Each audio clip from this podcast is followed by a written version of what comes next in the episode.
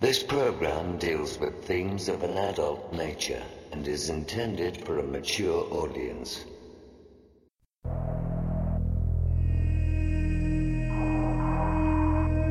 The very word secrecy is repugnant in a free and open society. And we are, as a people, inherently and historically opposed to secret societies, to secret oaths, and to secret proceedings.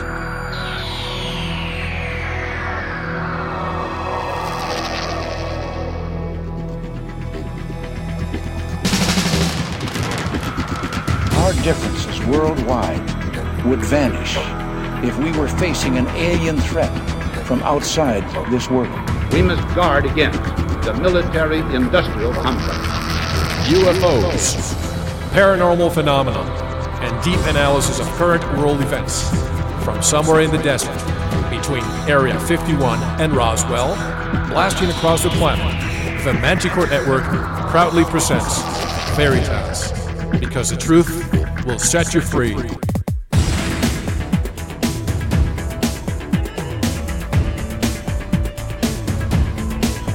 Headline edition, July 8, 1947. The Army Air Forces has announced that a flying disc has been found and is now in the possession of the Army. I'm as mad as hell, and I'm not going to take this anymore! The power they took from the people will return to the people. The Matrix is everywhere. It is all around us.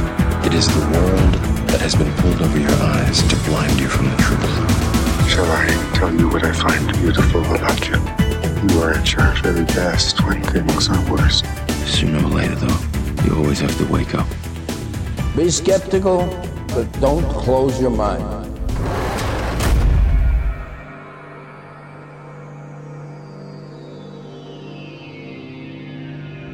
Greetings to everyone around the world, and a warm welcome to another edition of Veritas at VeritasRadio.com. I'm your host, Mel Fabregas, and I sincerely thank you for joining me once again. And if this is your first time, please make yourself at home. I want to thank you, Veritas member, for making Veritas possible. Please subscribe at VeritasRadio.com to listen to both segments of tonight's interview and all of our material. Tonight's special guest is someone I've been trying to get on the show for quite some time. He's a member of academia, but he's also an open minded scholar who's willing to revise his views in the light of new evidence. Tonight's special guest is Professor Robert Schoch. We'll discuss Easter Island, the Great Sphinx, Göbekli Tepe, ancient cataclysms, which may repeat in certain intervals like clockwork, and forgotten civilizations. This will be a fascinating interview. As a matter of disclosure, we began with Skype, but the sound became too choppy, so we switched to regular landline. Not even a couple of minutes after, Dr. Schoch's neighborhood lost power. Aren't you getting tired of all these outages every time we conduct some of our interviews? You will hear his wife say, That was a solar flare, which is what I was planning to discuss with him. I was going to remove that portion when the lights went out, but decided to leave it for entertainment purposes. Dr. Robert Schoch is coming up next. And don't forget to buy MMS, especially at this time of the year. Don't get caught off guard. And many of you have written asking if I'm planning to have the fourth season of our USB drive available during the holidays. The problem in the past is that our seasons end at the end of the year. However, I have something new so that you can still give it during the holidays or purchase it for yourself. I will make it available right now. And in the envelope, there will be a card with a link that will allow the recipient, if he or she is not a subscriber, to download any remaining shows for the year. That way, say you buy it this week, you'll be able to download the remaining shows and have them all fit in your USB drive. You can also give the gift of truth by purchasing a subscription for three, six, nine months, or one or two years. Go to the Veritas store for more information. And the 2012 Inside Veritas special is coming up soon. Guess on what date? Friday, December 21st, 2012. So go to the member section and click on the Inside Veritas link so you can submit your question in writing Or if you have a decent microphone, you can record it and send the audio file to us. I will play it on the air. Don't delay. The deadline is Sunday, December the 16th, 2012. And to get in touch with us for member support, media inquiries, you want to be a guest or are a whistleblower, there's a link for you by clicking on the contact button of our website at veritasradio.com. And now, let's go to tonight's interview.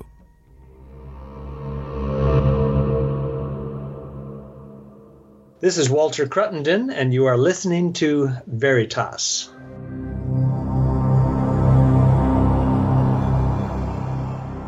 Robert Schoch has a PhD in geology and geophysics from Yale University and has been working in Egypt focusing on the Great Sphinx and Great Pyramid since 1990. He is a tenured full time faculty member of the College of General Studies of Boston University, where he has taught a variety of science courses since 1984. Based on his geological studies, Professor Schoch has determined that the Sphinx's origins go back to pre dynastic times, thousands of years older than previously thought. In recent years, Dr. Schoch has expanded his research to encompass pyramids and associated structures around the world. He is the author of many books, including the latest, Forgotten Civilization the role of solar, out, solar outbursts in our past and future. And to learn more about Professor Robert Schoch and his work, visit his website at robertschoch.com, which is also linked on ours. And directly from Boston, Massachusetts, I'm honored, privileged to welcome for the first time on Veritas Professor Robert Schoch. Hello, Professor. How are you? Very good. Thank you. I'm pleased to be here. Well, I met you and your lovely wife, Katie, in October of 2011. I was at the uh, CPAK with uh, Walter Cruttenden in, in Sedona. And I have to say, when I watched your, your presentation, I was very impressed. But also, I thought, why didn't I have a professor as open minded as you are? What makes you different, professor, between you and the regular professors that are your peers? Well, uh, maybe you just summarized it. I would say my mindedness, but I think more than that, so many people in academia and so many people in life generally, they have impressed upon them at a very early age a certain worldview, a certain paradigm, and it's very hard for people to break with the paradigm that they um, feel comfortable with, that they grew up with, whether it's growing up academically, whether it's growing up in life more generally. And uh, I, I believe that most people don't realize how strong the paradigms, the worldviews, the outlooks people have, and that they carry with them at a very deep, I'll call it sort of subconscious or very deep level, how much that affects um, their lives, their research, their outlook. So and this is actually something I talk about in Forgotten Civilization to a certain extent, how important paradigms are and how I would say detrimental they are in some cases to really discovering the true nature of reality, the truth behind, for instance, ancient civilizations. Uh, and somehow I've, at least I tried to um, get away from standard paradigms and question them.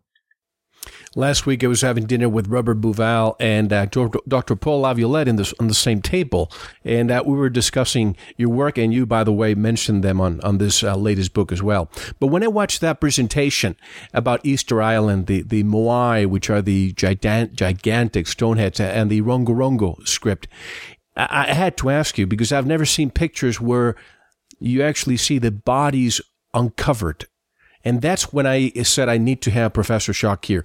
When did the uncovering of the bodies happen? Oh, for, for the Moai? Yes, for the Moai.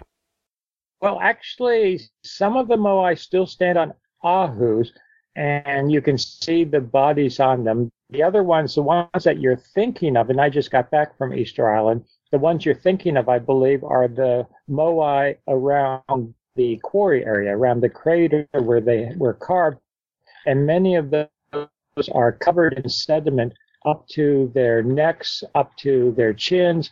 And the first ones, people don't seem to realize that this, the, uh, some of those moai were excavated in the early 20th century. Uh, Catherine Routledge who was working at Easter Island about 100 years ago, just almost 100 years ago. She did exploration there.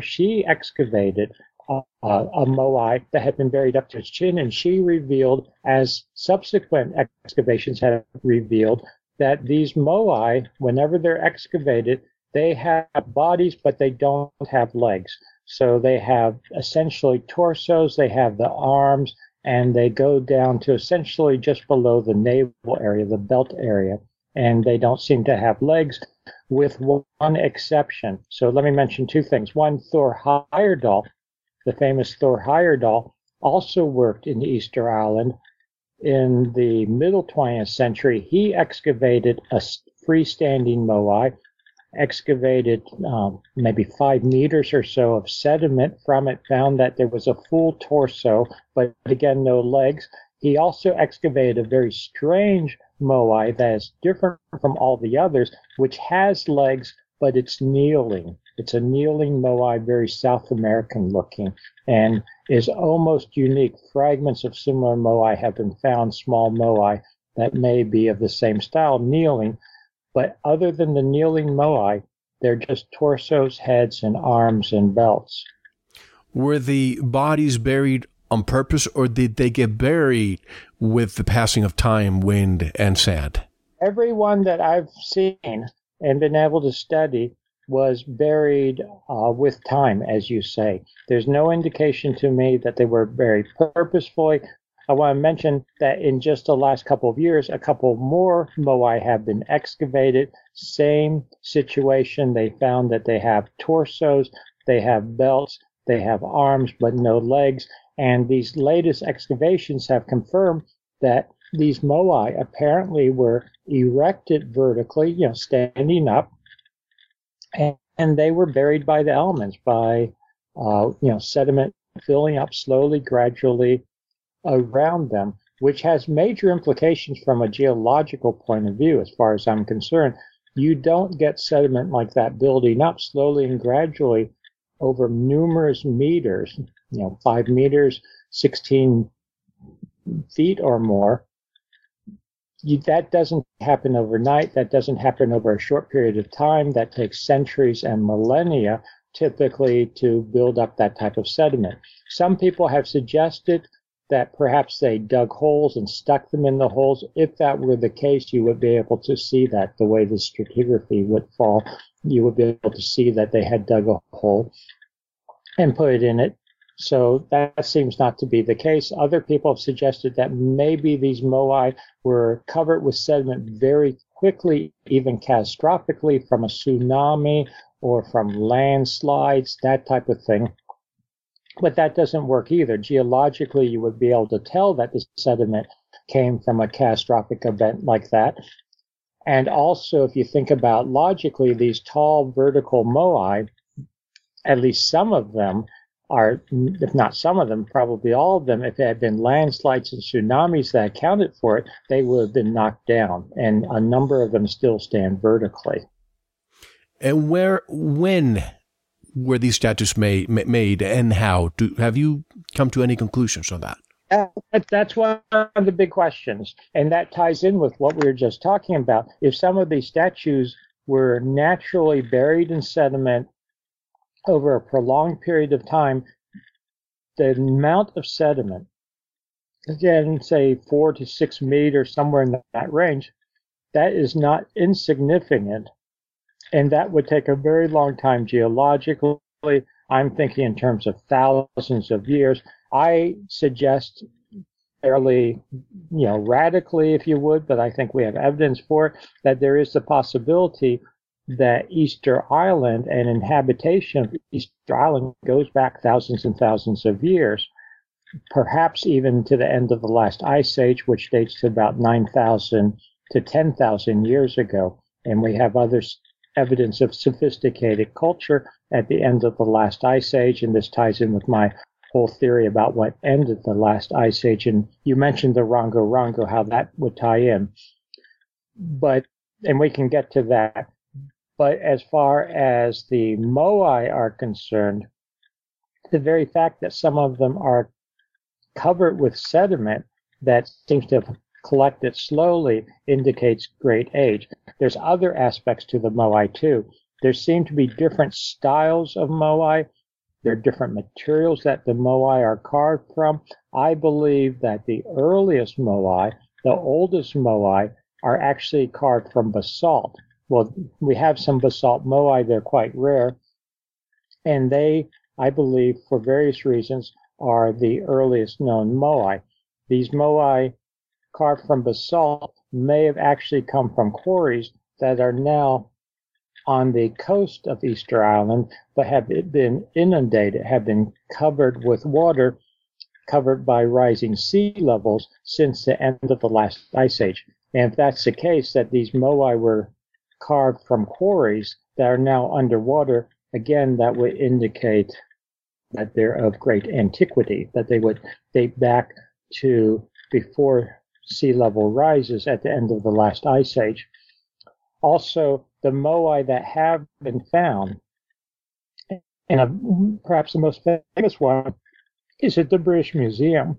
Excuse me, is in the British Museum. It was found in a context where it was clearly being reused on Easter Island. Another moai that's made out of basalt was uh, found under other moai, was found under what's known as a ahu, a platform where other moai are standing. It was found at a very deep stratigraphic level. Again, this would indicate great antiquity. There's another basalt moai that has been reused, reincorporated into one of the platforms where other moai, later moai, are sitting on top of it. So I, I, think we can start to figure out which are the earlier moai, which are the later moai. The later moai, what I consider the later moai, are not carved out of basalt. They're carved out of a softer volcanic rock, basically a volcanic tuff is what I would call it, tuffta or tuff stone. And it's easier to work. It's softer essentially. It erodes more quickly. And what I see them doing, among other things, is trending toward making bigger moais, but out of softer, more easily worked rock as time progressed. So I think we can figure out stratigraphy, we can figure out chronology for the moai, but this is going to take more work. Of course. And when I look at a map, uh, in an island that is so far from the nearest uh, piece of land, what, what is it, 2,000 kilometers, how did the builders obtain the knowledge? Who were they in contact with, in your opinion? Oh, well, that's a very good question, too. So, uh, to put the traditional view forward, I'll put it that way. The traditional view is that Easter Island, Easter Island was colonized by essentially Polynesians from the west, from the west of the island. You know, that is uh, the furthest most point, the easternmost point of essentially Polynesia. So they were migrating from the west toward the east. They got as far as Easter Island and then colonized Easter Island. And the conventional archaeologists tend to say this happened no later than maybe 1500 years ago. I don't think that's the case at all. As we were talking about the Moai, I believe that there, the Moai go back earlier, at least some of the Moai. I think that the people go back earlier.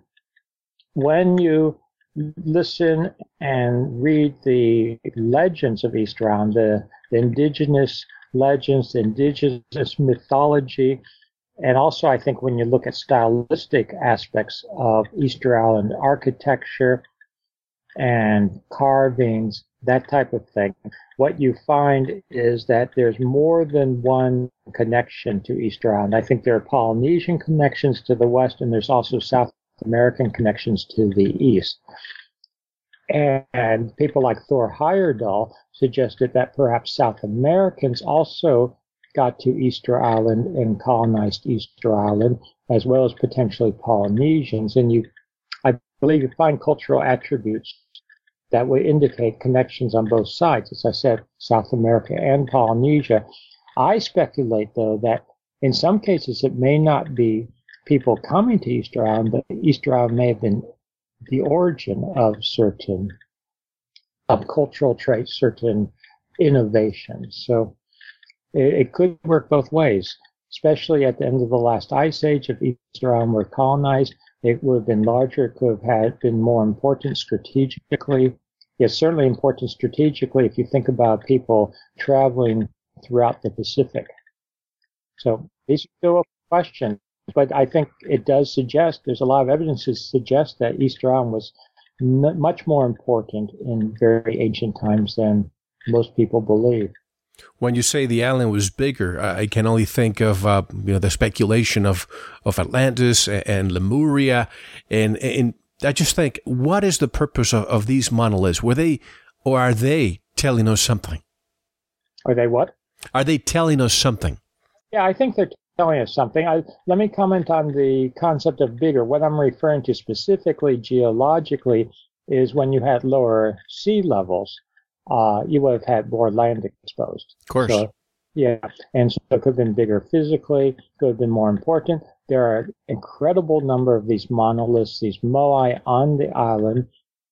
The vast majority uh, face inward. The vast majority on the coast, I should say, they ring the coast and they face inward. Some of them in the uh, volcanic crater and quarry, they face both ways, both toward the sea and also inward. But many face inward. And the Easter Islanders actually talk about one of their legends talks about the Moai looking or gazing up toward the skies. And when you look at a number of Moai, in my opinion, they do seem to be looking up toward the sky. So there is some suggestion that they have some kind of astronomical slash astrological significance. I think that that's very much the case. Other traditions, and they're not mutually exclusive, other traditions include the concept that the Moai represent chieftains, they re- represent clans, they represent kings, you know, important personages and that they have to do with the ancestor cult. It's known that in the 18th and 19th centuries, people did bury their deceased, their dead, uh, near the moai, near the ahus, platforms on which some of the moai sit. But that could be a, a later innovation. That could be a later um, uh, practice. That doesn't mean that's initially what the moai represented.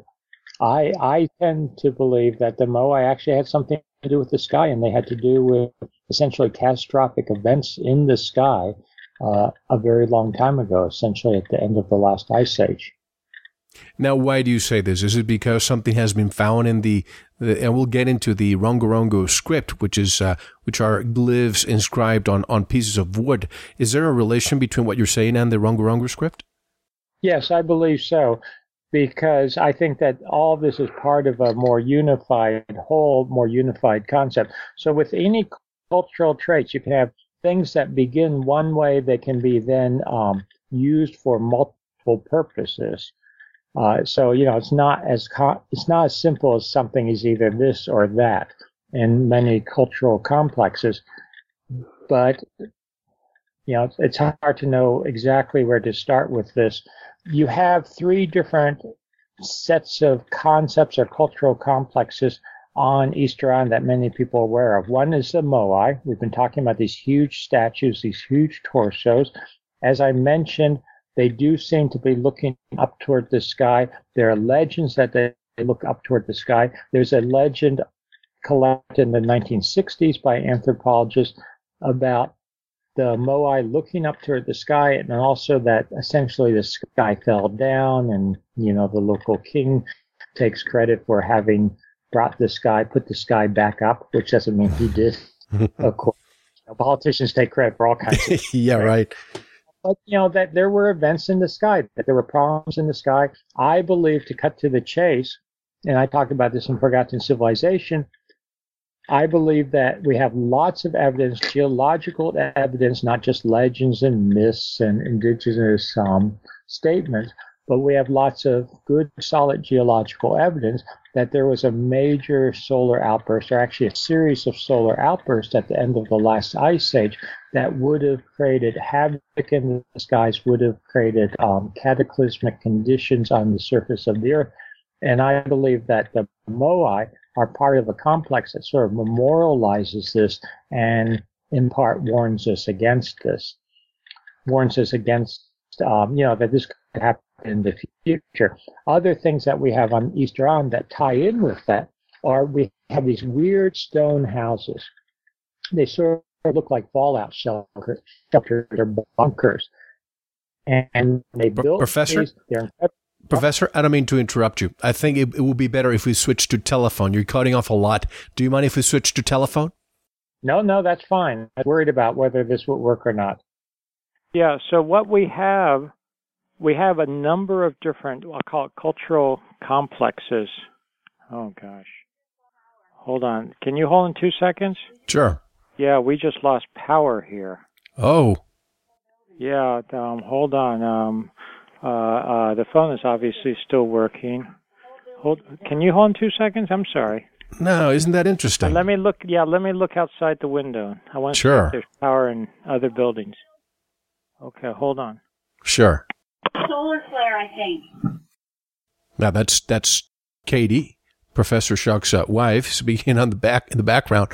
Now, isn't that interesting? Did you just hear what she said? Uh, First of all, we just disconnected. Let me just make a commentary while while he's uh, figuring things out in the background. But we had to disconnect because the the Skype. Hello. Yeah, it looks like we we just lost power. We're looking outside, and all the buildings are dark. I'm just making a commentary here, Professor, because we we got disconnected with Skype, and I guess that was that was uh, lucky of our of us because we would have gotten disconnected again once you lost your computer. Correct? Oh yeah, I've yeah. The pu- computer just went down. I mean, we've lost uh, all everything's lost power. Yeah. Um. I don't know. I guess I guess the phone is still working. Um. Yeah, this is very strange. The phone is still working, and I was making commentary in the background referring to what uh, your wife Katie was saying that solar flare, because as you know, I've had several conversations with Dr. Paul Laviolette where Yeah, he yeah. discusses this very subject. And even today, I got a message from him stating that a Carrington event is, is probably happening very soon. Exactly. And your book is, is about this. So why do you think you lost power? I don't know because I'm sitting here in the dark and I don't know, but it's not impossible that uh that yeah, this is uh, uh it's not impossible that solar activity knocked something out here. Well, I have to say, and, and uh, this is perhaps not part of the, the interview, but at our forum, many of our members are reporting that in the past two, three days, Mhm. they, they are not able to sleep.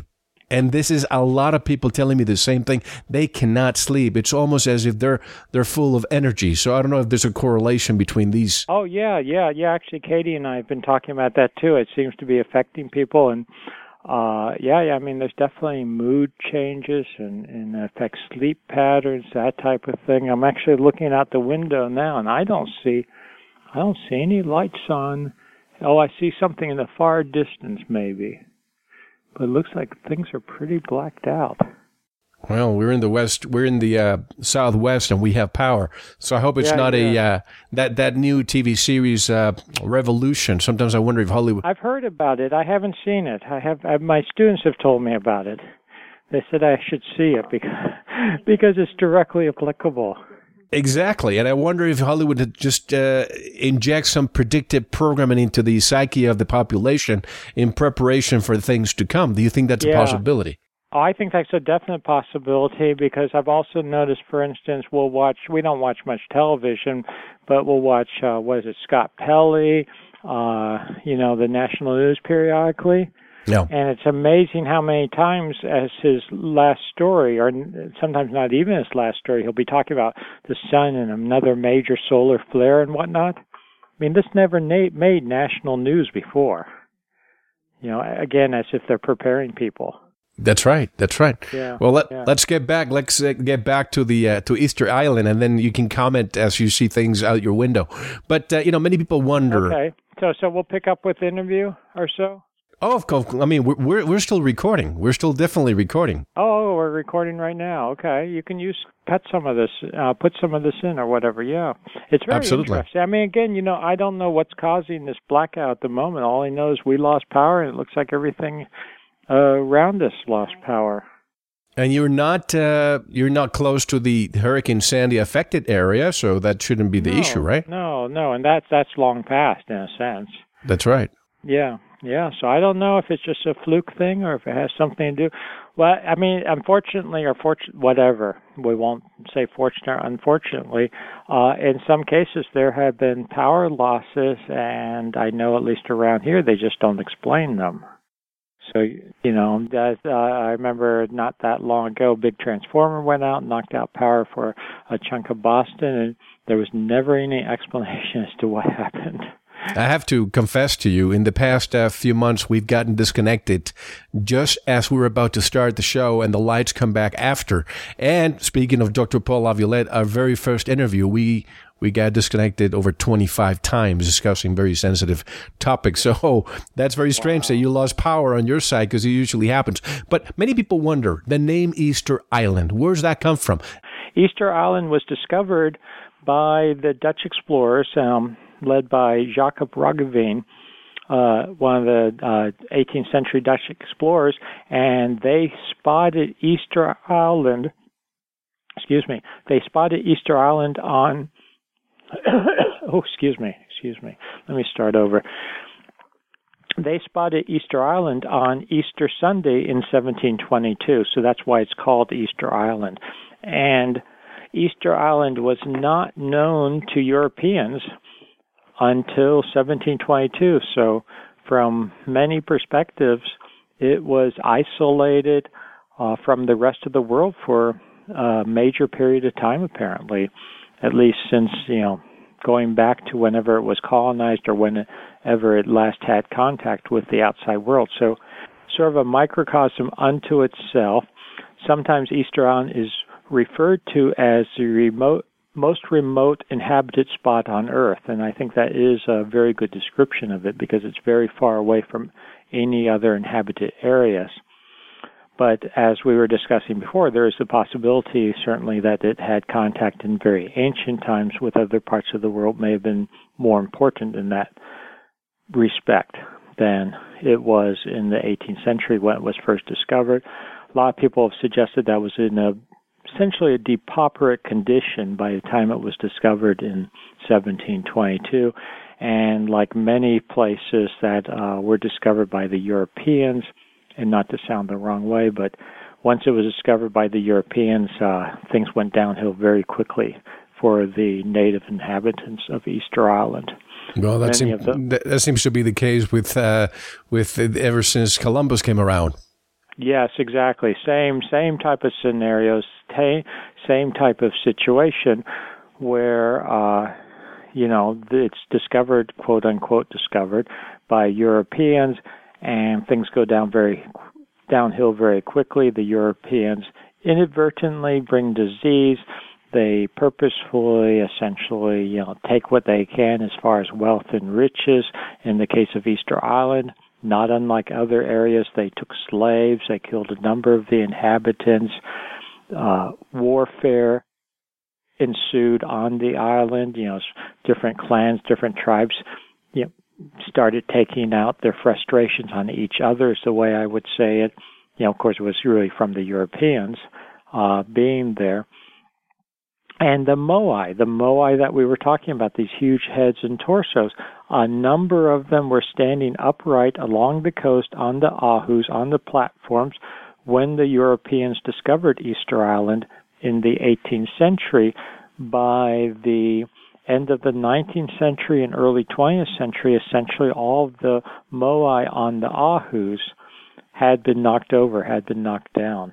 So I've looked at, for instance, photographs from the 1940s. There's a nice set of photographs I w- that was shared with me by Easter Island native from the 1940s, and you look at that, and all these moai have been totally knocked down. And what seems to have been the case is that the tribes sort of, you know, the tribes got on each other's nerves, should we say. They started fighting. The social situation was deteriorating, and they start knocking down each other's moai. So it's a very sad situation. When you go to Easter Island now and look at the moai on the ahus, they've all been re-erected. And that actually creates problems too as far as sometimes people say, well, what is the exact orientations? Where mm-hmm. exactly are they pointing? And in many cases, we don't know precisely down to the degree because they were knocked down and then they were re-erected, not always totally accurately. Is there a way to know which ones were re-erected? Oh well, effect yes, yes. Effectively, all the ones along the coastline were re-erected. Uh, I don't know of any along the coast of Easter Island that was not not not knocked down. I'm trying to say. Sure. All of them were knocked down. All of them were re-erected in the 20 or 20, you know, essentially 20th century, late 20th century. So, uh, you know, it's it's one of these cases of terrible destruction to the island. And you also visited the quarry, the quarries uh, from which the moai were were carried. How much is the average uh, moai weigh, and how do you think they were moved?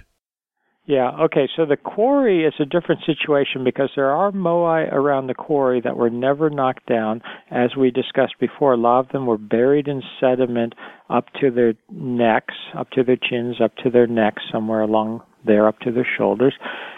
And various moai were various moai weigh various amounts. So you have some that are relatively small, but the average moai is maybe in the um, uh, 20, 30 ton range, something like that. There's erected moai that are up to maybe 70 to 80 tons. And wow. there are some moai in the quarry that were never completed. There's a very large one that's been estimated to weigh, if it had been completed, a quarter million tons or so. Um, not quarter million tons, quarter million pounds, uh, 250 uh, tons or so. Uh, I'm thinking metric, but uh, about 200 kilograms actually. That's yeah, incredible. Yeah. But, but, incredible, incredible, yeah, incredible uh, size and weight. So, I mean, what they were doing was incredible, and what they had plans to do was even more incredible if they had not, um, if they had completed the largest moai that are still lying in the quarry, half finished or you know partially finished. But you know, even moving around, you know, 20 ton moais is is no insignificant feat. How do they move them? That's that's a good question. I mean, the traditional view is there's two traditional views now. One is that they cut down all the trees on the island and were rolling them around sort of on rollers. Mm. And the trees on the island were, um, you know, decimated. Uh, one one belief is that the island had a lot of trees initially. That they were making these moai, they were cutting down the trees like crazy to move them around, and they basically caused the extinction of most of the trees on the on the island. Another theory is that they were walking them, and what that refers to specifically is they were essentially taking large poles, again, wooden poles, and putting them in slings, putting the moai in slings vertically. Think of a uh, sort of under the chin, putting a sling under the chin, propping up vertically, mm-hmm. and then holding it up with poles and sort of pivoting the poles and the moai back and forth so it would, quote, walk and moving it that way. What distance between the quarry and the locations where the moais are, are, are erected? Oh, the distances? Yeah. I mean, the whole island is fairly small, but you know, you're talking miles and miles. Um, you know, not tens of miles because the island is not that big, but miles. Um, you know, number of miles in many cases. So, I mean, yeah, yeah, this is it's and I want to say if people that have not been to Easter Island, the terrain of Easter Island is fairly rough in many areas. It is a volcanic island. Walking in some areas, if you're not careful and you were not wearing sturdy shoes, that type of thing, you can cut your feet on natural glass shards, natural volcanic glass. So it's not the most, um, you know, the softest, uh, easiest terrain to move things around on either and from Santiago, which I think it's that's that's where you uh, you uh, departed from Santiago to Easter Island. Is that about five hour flight? Yeah, it's about five hours. You can actually go. I've done both Santiago and Lima. Uh, you can fly from Santiago to Easter Island, or you can fly from Lima, Peru to Easter Island. The it used to be it was only from Santiago. Now you can fly from Lima also to Easter Island. So they are opening it up more and more to people visiting Easter Island and talking to some of the Rapa Nui. They're known as Rapa Nui. Another name for Easter Island is Rapa Nui. That's sort of the native name. Mm-hmm. Uh, the Rapa Nui, the native Rapa Nui, have mixed feelings. I mean, on the one hand, they like the tourism, they like the money coming in, but on the other hand, it's a very small little island, and you know, on a small microcosm like that, it's easy to damage things, easy to overpopulate, pollute, and this is one of the um, issues about Easter Island that's you know been ongoing. What's the population these days in Easter Island? Uh, I want to say between three and four thousand or so. Yeah, it it varies, of course, because people come and go, and even people that quote live on Easter Island, some of them that can afford it, they also have uh, places, for instance, maybe in Santiago or Hawaii. You know, sort of more than one. Some of them have more than one residence. Other people, of course, live um, solely on Easter Island, and then you know the population varies greatly with the number of visitors.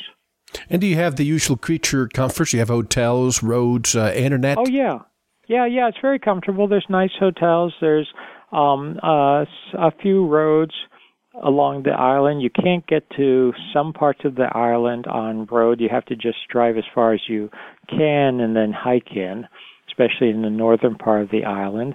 But yeah, it's a very beautiful island. It sort of gives you the sense of a Polynesian island overall. And um, you know, nice weather. Most of the time it can rain there. I've been there when it was raining pretty hard. Uh, but it it always seemed to like come and go very quickly, you know, sort of a sh- uh, uh, rain burst and then it would clear up very quickly again. And the you also saw some low, thick stone houses that, that resemble bunkers or, or fallout shelters. Yes, yes. So we have on Easter Island these stone houses that look for all the world like bunkers or fallout shelters. I mean, they're made of slabs of stone. They have very narrow entrances. They have thick, thick walls. We're talking three feet or more thick.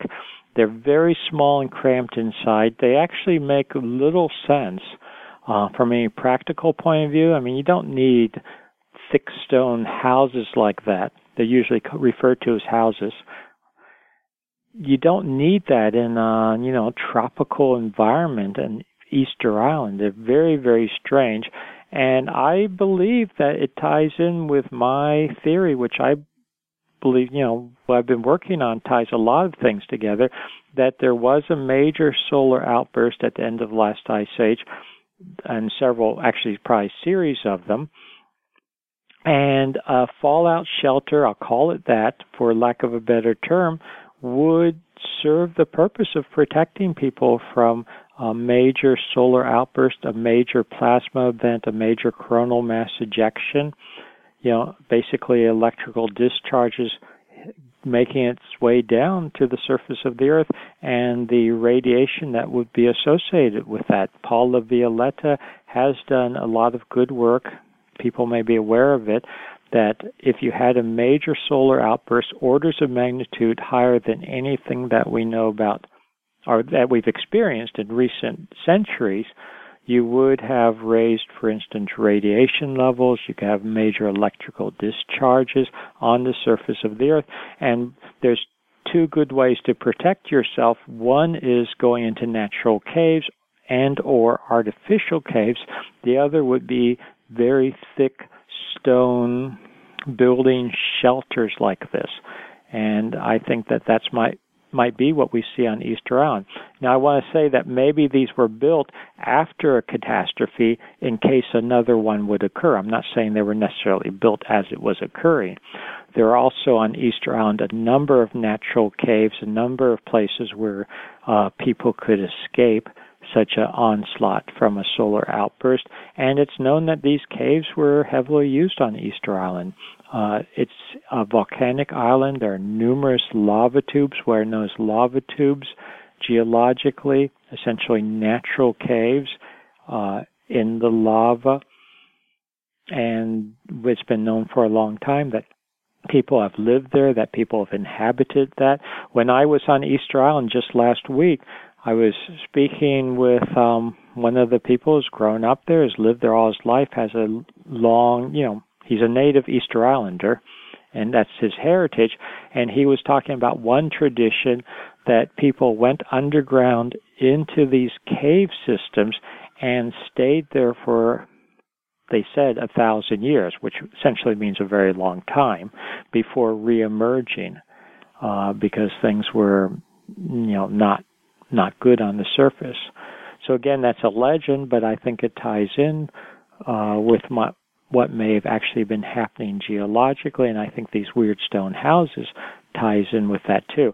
I want to comment on them also. They are not mortared; they're just slabs of stone piled up. Some people conventionally, we'll call it conventional archaeologists, they talk about these stone houses were to protect them from their enemies. Well, it makes no sense to me because they're very small. If you were trying to hide from your enemy, it's a pretty obvious place to hide, and your enemy could just block you in and starve you to death. That's right. And or they could just peel the stones off. They're easily taken apart if you want to get to the person inside. It makes no sense. Uh, they might have been used for other things like sweat lodges, that type of thing, but I don't see that as incompatible. If you've got the building anyway, uh, say your fallout shelter, your bunker, you know, you're going to put it to other uses periodically while you're, you know, it, when a cataclysm is not occurring. I recently found out, a, and we talk, we're going to talk about Göbekli uh, Tepe in a yes. few minutes, but uh, in Turkey, not Göbekli Tepe, but I heard that they had found some underground there we say not cities, but underground locations where they could actually fit thousands and thousands of people.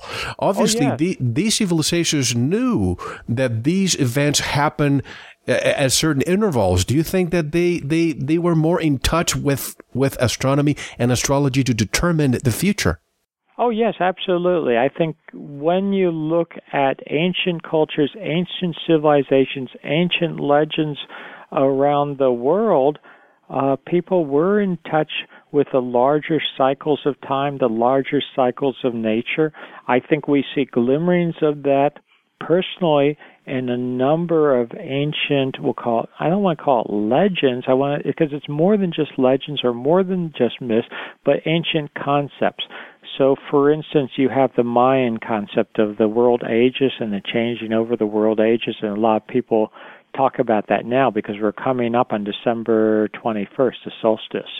2012 yep. when there's a turnover and actually this correlates with heavy activity in the sun at the moment i mean very heavy activity compared to the last 8000 plus years but that's something we can get into but you have for instance the mayan concept and that has a cycle a periodicity of about several periodicities. One is about 5,125 years, one double that, so 10,000 plus years.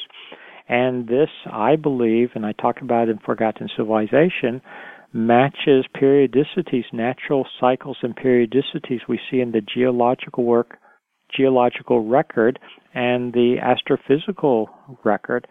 Mention some others.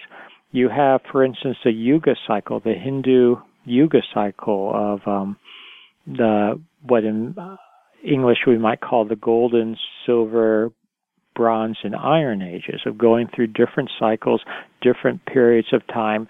These are separated by major catastrophes classically, and I think that's reflected here again.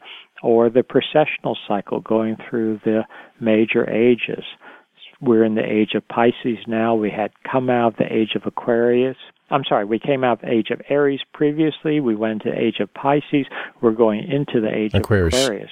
Yeah. But I think this all ties together that the ancients had a very good concept of long times, long durations, long term cycles, and we as modern humans generally don't have that concept. In fact, society as a whole thinks that if it's been a certain way for a hundred years, it's going to be that way forever. And that's just absolute nonsense, whether you're looking at it historically or geologically or astrophysically. Uh, I know as a geologist, Earth has undergone major, major changes, and not just millions of years ago, but even you know 10,000 years ago, and even just a few thousand years ago, we've had major changes in climate, major changes um, in, for instance, the level of volcanic activity, earthquake activity, that type of thing. So, yes, that's something very much I think that the ancients were attuned to and we have lost. And in preparation for this interview, I was doing some research outside of your of your area of expertise to see if I could tie it together, and I found something very interesting, Professor. Mm-hmm. The Mayan calendar restarts every five thousand one hundred and twenty six years. Yeah, yeah, that's what I was mentioning. That cycle exactly. Yeah, and the Earth passes a galactic equator every 25,630 years, which is a perfect multiplier. Exactly, exactly. I think a lot of these cycles, you multiply them, and that's also approximately precessional cycle, um, etc. Yeah. So I think that um, they were very attuned to these larger term cycles that we have lost track of. I think, for instance, and I talk about this as you know in Forgotten Civilization, mm-hmm. the sun went underwent major changes, major solar outbursts, major disequilibrium at the end of the last ice age, which geologically I believe is best dated to 9700 BC. People will say 97 to say 9500 BC. That is just under 12,000 years ago. And I think that correlates with a number of these cycles too, that this periodicity, and I believe in the sun we have that periodicity of you know 10 to 12,000 years or so. And that's a natural cycle we should not be ignoring. I also wanted to mention while i'm thinking about it atlantis and plato's concept of atlantis. And this i believe ties in too that you have major civilization you have sophisticated civilization and you have declines and again plato considers this uh, cyclical and ties in with natural events. And when you read Plato and take him literally at face value, which I think you need to take to a certain extent, the timing of Atlantis, according to Plato, when you convert it to the modern calendar, it's about 9600 BC. And that is incredibly close. I don't think that's just coincidence. It's incredibly close to the modern dating for the end of the last ice age, which was catastrophic. Um, the last ice age ended catastrophically within just a couple of years, maybe literally overnight, with a major solar outburst. You know, I keep scratching my, my head, Professor, because you, you keep mentioning these dates, which coincide with some of the mathematical calculations that I made yesterday. Mm-hmm. You know, for example, uh, an ice age happens every, what, what, what is it? Every, uh, 5,126 years times two. And right. then we see that the earth enters a new ice, a new age approximately every 100,000 years. But if you multiply 25,630 times four, we mm-hmm. get, and I don't mean to b- bore people with, with, with figures, but every 102,520 or every four times the earth passes the galactic equator. Now the question is, is it possible? And I don't mean to put fear because this show is, is, is airing exactly two weeks before December 21st. Is it possible that all these events are occurring at the same time on December 21st, 2012? And if a new ice age starts, the Earth may stop and rotate in the opposite direction, putting us under nuclear winter, creating a new ice age? Is this possible? Yeah, I don't know if you're asking me. I mean, I I don't know. Uh, uh, what I would say is that uh, you know I don't want to say anything's impossible, but I do think that we're in a situation where we have to take seriously that uh, we could live in turbulent times, if I could put it that way. Uh, and this has nothing. I'm not talking politically. I'm not talking from a human perspective. I'm talking from a natural perspective of these cycles and, and what um, could be just on the horizon, what could be around, right around the corner. And by the way, yeah, there's also the stories about giants inhabiting the, the island in past times. Did you study that as well? Oh, yes. Uh, Easter Island. Yeah, yeah, Easter Island. There are definitely stories of giants on the island.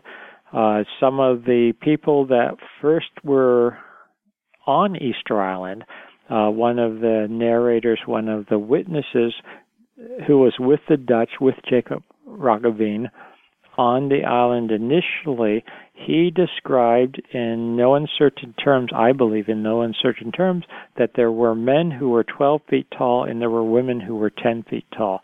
Some people have dismissed this and they say, oh, they were just seeing the moai from a distance and they thought mm. they hmm. were giants. No, I think it's pretty clear he was seeing real people. you know, he was on the island. He wasn't talking about uh, statues. And when I spoke with people on the island on one of my trips to Easter Island, uh, several people from the island they confirmed that they had seen. Now I have not witnessed this personally, but they said they had seen in caves, they had seen burials, very very large human bones, and they swore to their best knowledge that they were human bones. They weren't cow bones or something like that. One described what he essentially, as I could understand, was a human femur the leg bone that was much larger than um, uh, you know typical leg bone that you would have of a normal sized male today. I'm a bit over six feet tall, and he assured me it was much larger than mine. So that's a distinct possibility I want to add in there that modern scientists, and I'm a scientist, so, but I'm saying many of my colleagues will be very quick to dismiss such things as um, nonsense, as you know, legends that people are just trying to impress other people, that they don't have any kind of real truth to them.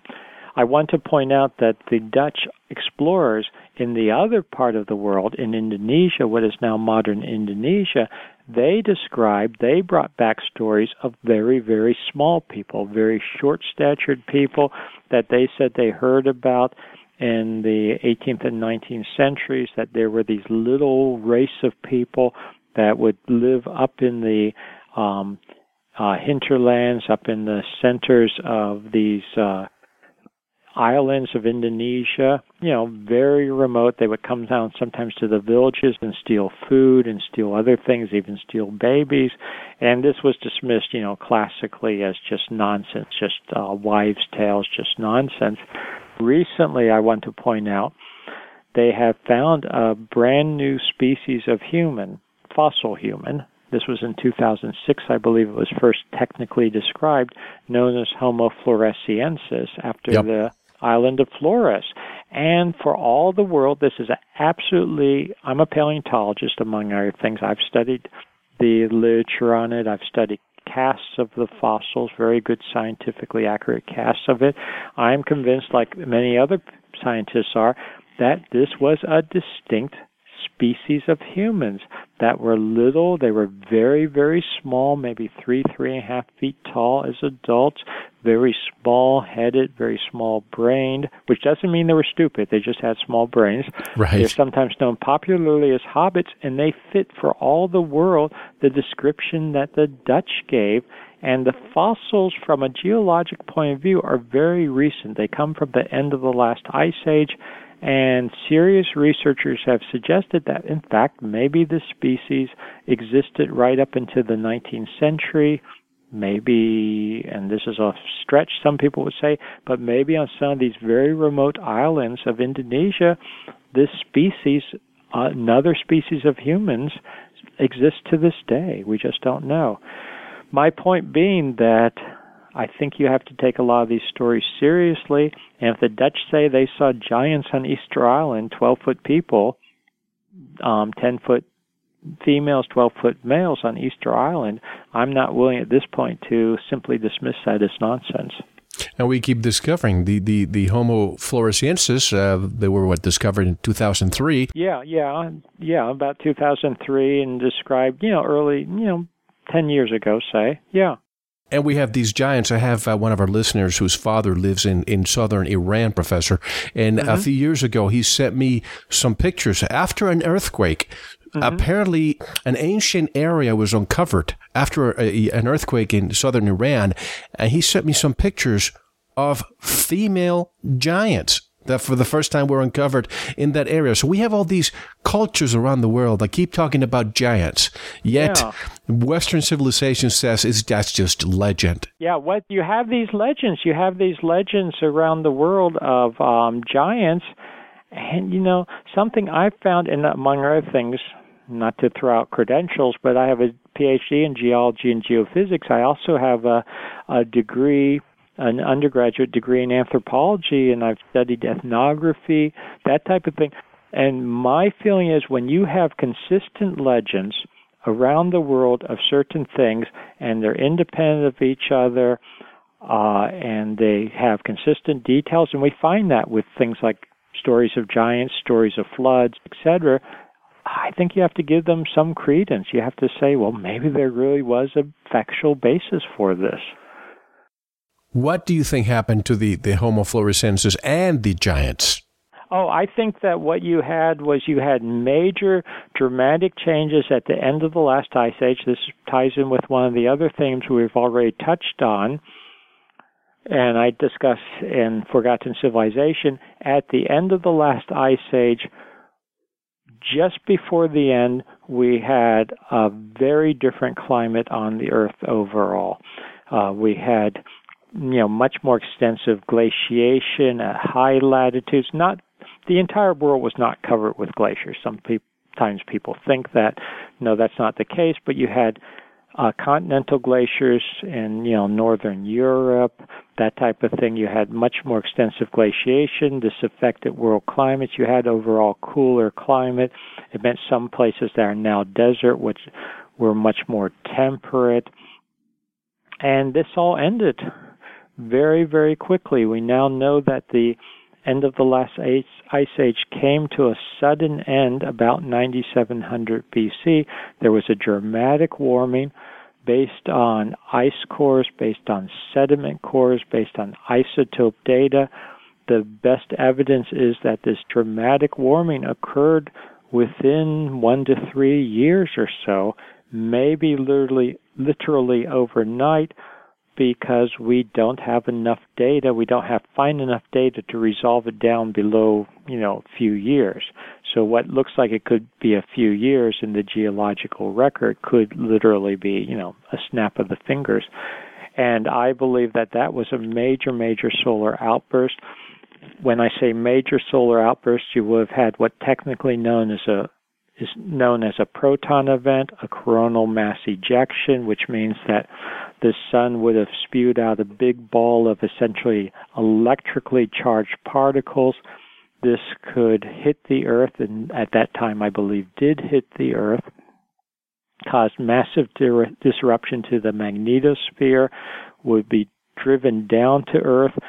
Certain areas literally would have had essentially it would have looked like huge lightning bolts hitting the earth to the point where in some cases, not everywhere on earth, but some cases, you could have even vitrification, rocks on the surface, the very surface rocks, you know, I'm talking the top centimeter, so could melt and resolidify very, very quickly. We have actually have evidence of that from some archaeological sites now at the end of the last ice age. Um, just to make sure people understand, it's not that this would occur everywhere at once on the surface of the earth. It would be more like a tornado. If you think of a tornado, will hit some spots, but not other spots, and very hard to predict. But major changes like that, and also this overall would have caused dramatic temperature warming and it would have melted the glaciers very, very quickly. I mean, sort of snap your fingers and they'd be gone from a geological perspective.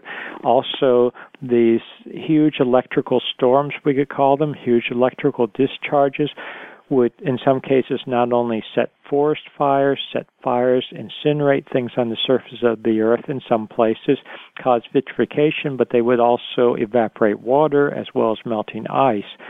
So you would get huge amounts of water in the atmosphere. The atmosphere can only hold so much water, so it would come down as torrential rains. And we have, of course, legends around the world from, I believe, dating back to this period of torrential rains, flooding, flash floods, that type of thing.